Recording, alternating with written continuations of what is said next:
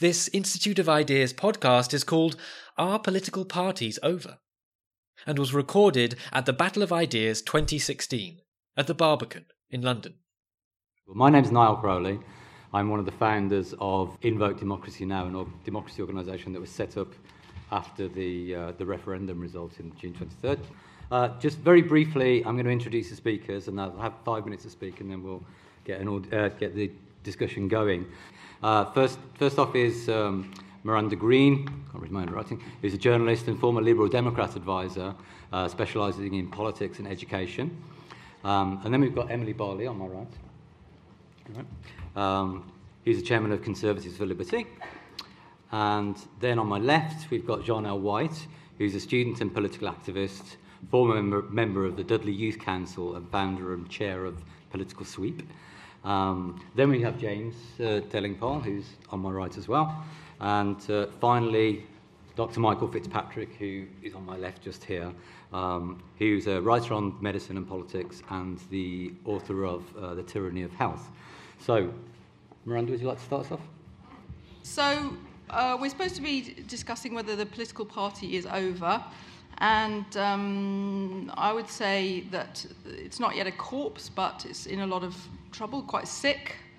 Um, and I wanted to sort of focus on w- very briefly on what's gone wrong, um, but there may be some ideas for how we could sort of reinvent democracy in an era where the political parties feel very, very retro indeed, and as if they're behind the curve of what the appetite uh, amongst the public craves. Um, we sort of offered two things, neither of which I think are ideal. One is a kind of bloodless technocracy, which sort of sells itself as very sensible and competent and managerial, but doesn't really speak to people's real thirsts. And on the other side, um, as we know, a kind of massively successful at the moment wave of populism, some of which is quite nationalistic in its tone, um, I would argue, uh, being of a essentially small L liberal point of view, that neither of these things are, are the answer.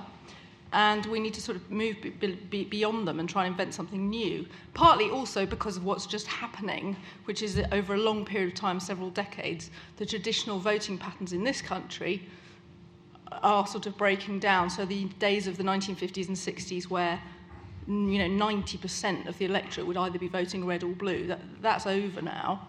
And um, if there is a kind of fracturing underway, particularly amongst younger voting groups, which is clearly evidenced by the pollsters, we need to think about what to put in, in, its, in its place in a constructive way. And so here are just three short ideas of, of constructive ways that we could think about what comes next. One is uh, participation. So uh, clearly, you know, there are these sort of interesting new movements like Momentum, and like the, the extraordinary mass membership of the Scottish National Party since the referendum in 2014. Uh, so there are sort of cases of you know, rushing to participate in something. So there's clearly sort of appetite there, but it's not the same as participation in the decision-making process of the country. Um, so I think it's quite, I, I feel quite cheered in a way by momentum and by the kind of rush of young people particularly joining um, even when I don't remotely agree with the politics that's being sort of espoused and retailed by those particular groups, because I think involvement is a good thing, but it isn't the same. It's participating in the decision making. So we have to invent new ways. Um, and I think we should be a bit more experimental. I think we should go beyond elections and we should look at the sort of experiments that have been done in the Netherlands and in Ireland, where you actually have citizens' juries, you try to consult the public at every stage of policy making, not just in a yes, yes no vote and not just in, in choosing representatives. And the second thing that I think is really, really important, it's very important to me personally, um, and my sort of political outlook, but the idea of pluralism and pluralism as an ideal. Um, first past the post is kind of probably eventually breaking down, I think, as the, as the voting, as voting patterns fracture and as you have more choice.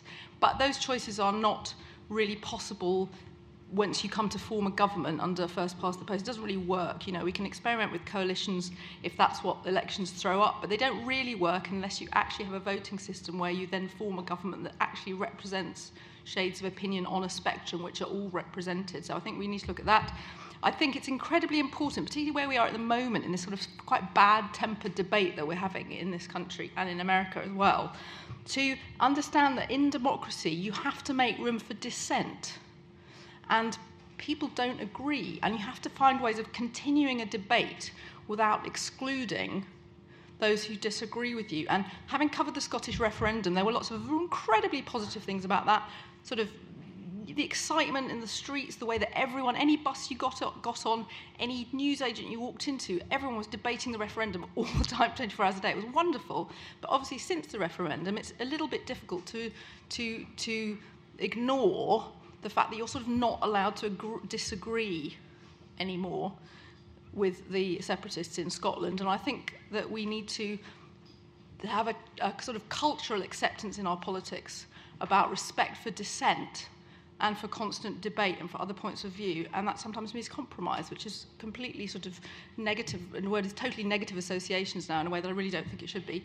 Um, and the third thing I just wanted to say is that we tend to sort of discuss democracy and political parties just as if it was only about elections and only about polling day and the results from polling day.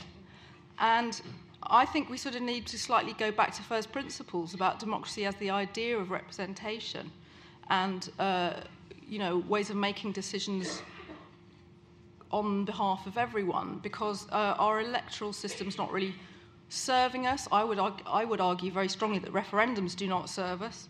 Um, and I think we need to sort of go back to thinking about what, what democracy means. And it means, um, you know, more than, than elections, it means the rule of law, it means equality before the, the law, um, and it, it, it means sort of civil society. So I think we also need to rediscover ways of harnessing all of those things to give us a feeling of participation and everyone being included and owning the decisions that we take as a nation.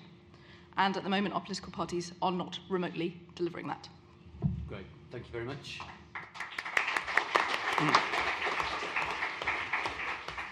Hopefully, we can pick up on some of those themes uh, when we get going. Emily? Um, so, this is such an enormous topic to grapple with. So, um,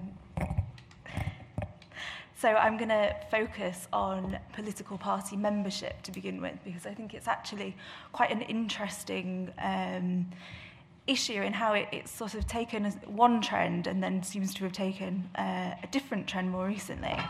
So from kind of 2010 to 2013, there was a lot of discussions about how um, political party membership was dying and people weren't interested in politics anymore and it would all be about single issue campaign groups. Um, and I really bought into this idea that parties were hollowed out or in terminal decline. But in the last kind of two years or so, it, it, it's changed and it's forced me to review my opinion as well of, um, of what political party membership is, is doing. Um, again, like Miranda, I'd point to the, the Scottish independence referendum as a bit of a turning point. I think it was the first time in a long time that a whole society was discussing politics and a political issue. Um, in Scotland, granted, um, but, but nevertheless, I think it showed that people on all levels and, and parts of society were actually interested in politics and in how their, their country was governed. Um, and we've seen that follow through into SNP uh, party membership. On the Conservative side, we saw um, following last year's election and the majority that was returned a massive flurry of interest, uh, members joining up, people joining campaign groups like mine, um, and just generally being a bit more inclined to become a member of a political party. The same election last year obviously was quite important for Labour as well because it ended up with Jeremy Corbyn as the leader of the Labour Party and and nothing short of a boom really in, in Labour Party membership for, for good or bad for the parliamentary party. Against this backdrop, um, I looked at what attitudes are doing, and every year uh, there's a British attitude survey, And I was actually quite interested to see that since 2013, there's been a massive turnaround in attitudes towards politics. More people are interested in politics now than at any time since 1986, which is quite interesting, I think, given we had the whole New Labour project through that time. And at the same time, more people now are identifying with a particular party than any time since 1987, which again is huge. And I think all of these changes were really crystallised in the referendum that we've all just been through, this massive exercise in democracy. I can't speak for other parties, but I know from the Conservative side, from talking to people who are part of, of associations up and down the country, we've experienced since June an enormous surge in, in membership. My own association, it's around 20% growth in just two months. More people are showing that they really want to play their part in the decision making in the country. So for me, the, this backdrop of, of kind of 20 years or, or even 30 years of decline of political parties and then this much more recent turnaround suggests two things. First of all, that people really are interested in politics, and probably throughout that, that 20, 30 years of decline, they still were quite interested in politics and parties. But the second issue there for me is the product that um, that parties present. You know, they kind of have all looked the same for a while. They haven't been particularly engaging or welcoming of their members. And, and I think that actually probably has quite a large part to play in why membership dropped off.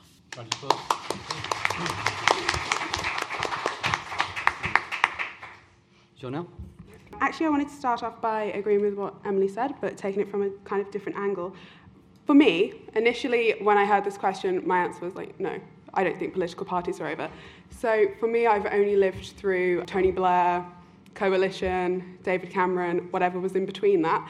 And my kind of interpretation of British politics was that nobody really cares. It takes a lot for people to be outraged. British outrage goes as far as like getting a passive aggressive hashtag trending on Twitter. And outside of that, it's kind of, you know, well, you know, there's more important things on TV. So I was like, I don't think political parties will be over. I think that in Britain we have kind of this culture of um, like flogging a dead horse, even if there's no horse literally left to flog. However, when I looked um, into this, actually, I was quite surprised to find statistically what um, Emily's saying is true. So obviously, I wasn't around in the 1980s, but um, apparently the 1980s statistically was some golden age for politics. I don't know what was going on, but 3.8% um, in 1983 of the um, electorate voted for the main parties. That dropped to its all-time low in 2013, where it dropped to 0.8%. It since rose to 1.6% in 2016, right? We see the same thing with people um, voting for other parties. We see the same thing across um, party growth. It dropped to a historic low between about um, 2003, 2013, then shot up in 2015, 2016 to some random boom that nobody really knows what's going on. And this is being put down to like an anomaly. Nobody really knows why this is going on.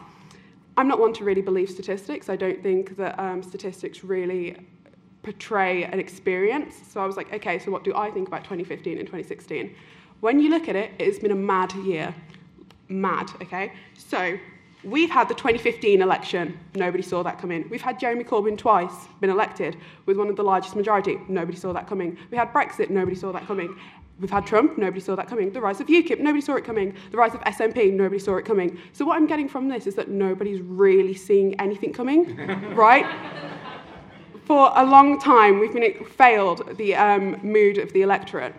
Parliament and um, critics and all alike keep on putting on this, you know, everyone really enjoys this kind of milky, centrist politics that we've kind of had growing. Everyone is down for this power over principle. You know, it doesn't matter what your principles are, as long as you're in power, you can somehow change your morals about five years in, and you can get things that you want done.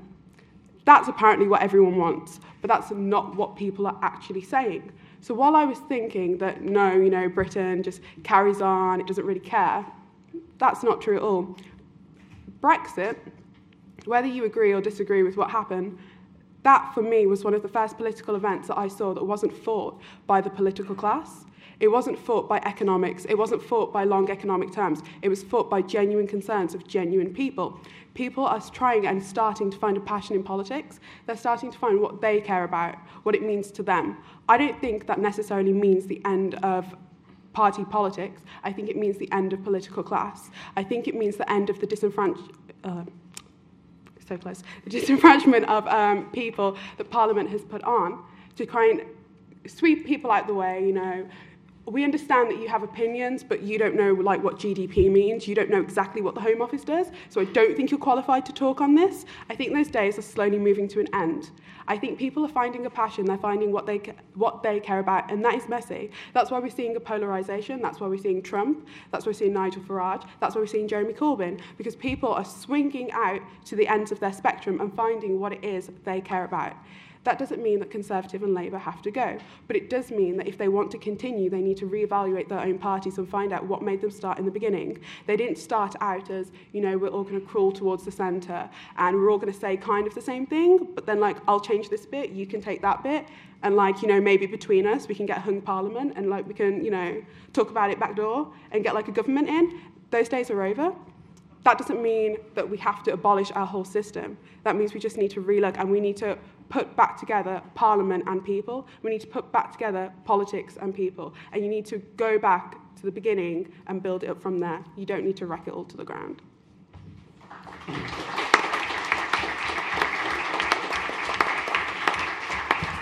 Quite a lot there to think about. Um, James, thank you very much for joining, joining us. Are you, are you ready? Yes, I am. I'm sorry I'm not Douglas Carswell.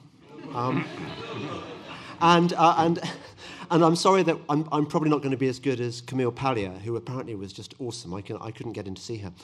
Um, as you know, I haven't had much time to prepare this. I've had like zilch time, which, which actually suits me fantastically because I bloody well hate preparing for these things. You, you normally spend far, far too long.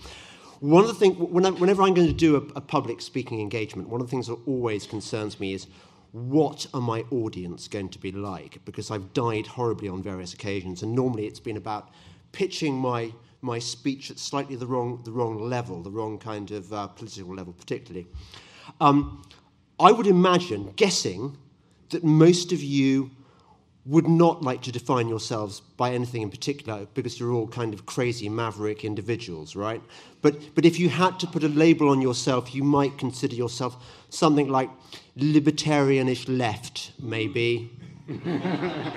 no? Yeah? Ish? Some of you. Some of you agree with that. Some of you obviously disagree violently.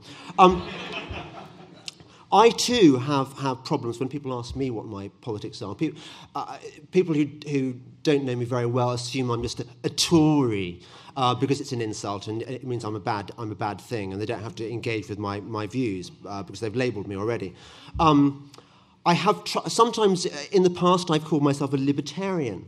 The problem with libertarian, I find, is I think it should be an adjective rather than a noun. Because what you always find libertarians doing when two or three are gathered together is playing the more libertarian than thou game. what, you mean you don't want heroin dealers to sell, sell um, heroin to school children? Well, you're not very libertarian. You don't want to invite the entire world to come and live in Britain. Uh, this is the Adam Smith Institute line at the moment. Um, uh, then you're not a libertarian. Um, uh, so I tend to sort of fudge it. I say, yeah, I'm a classical liberal because I believe in, in small government, or I'm a conservatarian, I'm a kind of South Park conservative. Um, but here we are at an event which is being staged by one of my total heroines I love, Claire Fox. But Claire Fox comes from living Marxism, so, so does uh, Mick Hume, Tiffany Jenkins, Brendan O'Neill. And there's barely a cigarette paper's difference between their political views and, and my political views. Uh, we, we, differ on a few issues, probably the monarchy and stuff like that, maybe private education. I don't know. Although I've, I've heard Claire arguing on the moral maze before now that she wished every school could be like Eton, and I, I rather agree with, agree with that. Um, so I think we can agree on one thing. We are all slightly uncomfortable with, with labels, and probably we can also agree that right now there isn't a party out there that really represents our views. I'm currently a member of two parties for complicated reasons of UKIP, uh, which I joined in the days when it was talking about exciting stuff like flat taxes. Um, and I joined the Conservatives in order to get a cheap pass to the Conservative conference. I don't like. To, I don't. I don't think it's helpful for a journalist being affiliated to a particular party. I, I, think it has a deleterious effect on their, on their journalism. I think journalists should be independent. Um, I agreed very strongly with something Janelle said um, about, the, about the EU referendum.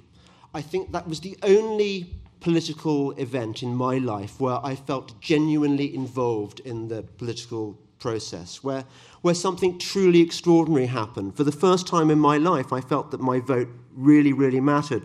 And often it doesn't. I mean, I, I lived in London for a long time, and I voted for my MP, who happened to be um, Labour. I voted in two elections, I voted Labour. And I certainly wasn't voting for the bloody Labour Party. Um, I was voting for Kate Hoey because I liked her and she supports fox hunting, which is good in my, in, in, in my book. I thought it was very brave of her to do that in the, in the Labour Party.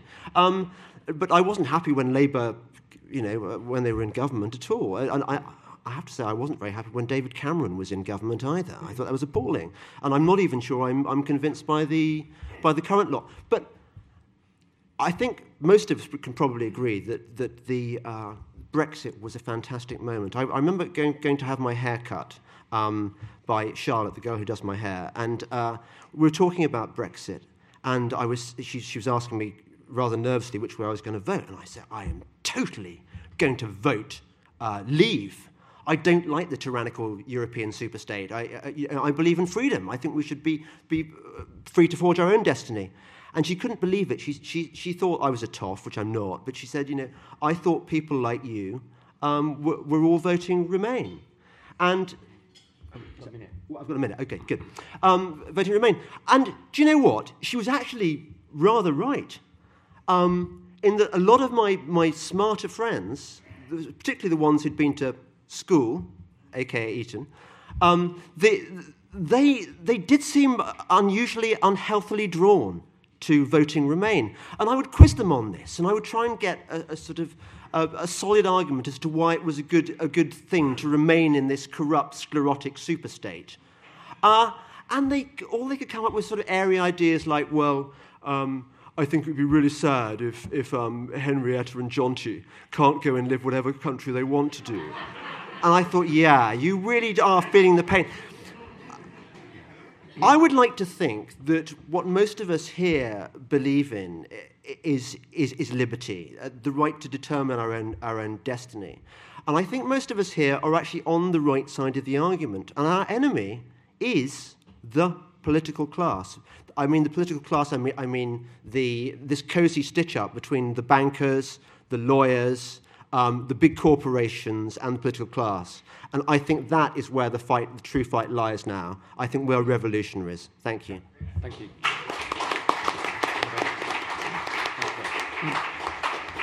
Finally, Mike. Uh, thanks, Niall. Yeah, I'll try and help James out with some of his problems of labels. I think we all struggle with problems of political labels. And uh, in a sense, we're all emerging from the detritus of failed political models and failed political parties. So I'd just like to survey briefly my experience of failed political models um, by way of introducing the discussion. Um, one model that has certainly failed is that of the Bolshevik Party. Now, I, start by saying that because when I was a student in the early 70s, I believed that we needed just such a party to tackle the problems that were thrown up by the advent of the recession in the capitalist system that ended uh, three decades of post war expansion and stability.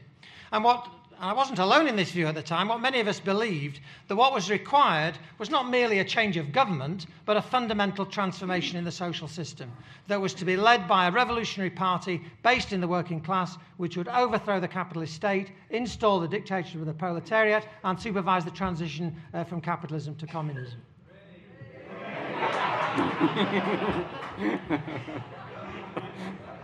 I spent, I spent much of the next 20 years engaged in trying to realize exactly such a project.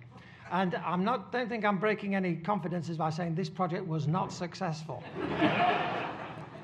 As things turned out, the radical upsurge that, uh, that was part of the experience of my generation of the end of the 60s and the early 70s wasn't the harbinger of a new revolutionary era. It was more the last gasp of the era that opened with the first emergence of the working class onto the stage of world politics in 1848. And that uh, mo- mo- movement ended in the, by the, between 1848 and roughly the end of the 1980s with a series of defeats for the labour movement at home and abroad, the collapse of the Soviet Union, the end of the Cold War, the end of the whole polarisation of labour and capital, left and right, all came to an end. And it marked the end of the working class as an agent of political change. Now, that was a defeat. It wasn't just a defeat for me. It wasn't just a defeat for a whole movement. It was a significant setback for the whole uh, project of realising fundamental political change. Now, after the, that's one exhausted model. The, the, in, a, uh, in, the 1990s, many people believed that the end of communism, the end of that era, would be succeeded. This was the moment for the Social Democratic Party. But particularly striking, this was a view that this would happen in Eastern Europe. That over the last century, these parties existed everywhere. They'd offered various forms of uh, state socialism as a way of, uh, an alternative to either overthrowing capitalism or, or just living with capitalism. And it seemed to be, there was a sort of notion that that would uh, now, the moment had arrived that that sort of movement would attract political support. As we know, it uh, spectacularly didn't. That people's experience of state socialism, of nationalized industries, of welfare capitalism in, in the various countries that it was uh, attempted was a very negative one, people were very disillusioned and alienated uh, from that. And so members drifted away from the old uh, social democratic parties. The votes declined, as we know, and right wing uh, governments of various sorts succeeded. But what was interesting here was that the removal of the pole of left, uh, wing politics as a, as a focus of influence on the social democratic movement uh, had a, a, a, very significant effect in, in uh, encouraging the drift of these social democratic parties to the centre as they tried to uh, contain, uh, cling on to their working class base and appeal to a, a wider middle class uh, sort of support. As we know, that culminated in Britain in New Labour, which uh, came, ended in the spectacular failure. The Corbyn ascendancy confirms the death agony of Labourism, really, as it's, uh, uh, the, the mainstream has failed to come to terms with the modern era, and it's, uh, there's a sort of uh, movement in, if we, we could talk about it in more detail, the character of it, that doesn't, uh, that seeks in a way to to revive the corpse of Labourism by uh, uh, installing a sort of antiquated state socialism in accommodation with a fashionable environmentalism and environmental poli- and uh, identity politics. That's not going to fly. But um, so that, that's the second model that I think significantly exhausted. The final model we, we can look at is that of the Conservative Party. It's quite interesting. When the, this discussion was first uh, mooted in the summer, it seemed like all the parties were in the process of disintegration. But as we know, the one which spectacularly got its show back on the road was the Conservative Party, confirming its status as the most successful political party in modern European history. Theresa May then used the Conservative Party conference to reposition the Tory party as a party of the working class, very astutely, in my view. But what you see here is a sort of domino effect. The collapse of the revolutionary parties, the collapse of the reformist parties, also removes a very significant source of influence on the Conservative Party. Douglas Carswell, I'm, I'm very sorry, he isn't here as well, actually, because I've gone to the trouble of reading his book, which is a penance. Uh, but But it's not without some rewarding uh, uh, aspects. One of the points that Douglas Carswell well understands is he makes the point the modern Conservative Party was formed in response to the challenge of the rising labour movement in the 1920s. I think that's quite an astute observation, because obviously the Conservative Party existed before that, but in its modern form, it emerged in response to the challenge of Labour, and it has survived and thrived through the 20th century precisely in the uh, working out of that challenge.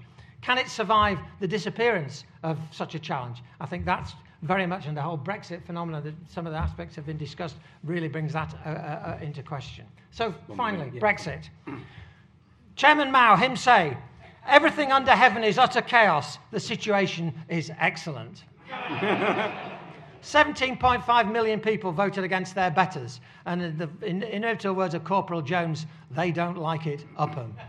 and this was a dramatic, and you know, there was an interesting discussion about this already today, completely unexpected, as Janal says, courageous statement of the British demos against the, uh, defying the uh, advice of all their betters and that endless list of uh, acronyms and, uh, authorities who told them that uh, they should vote for Remain.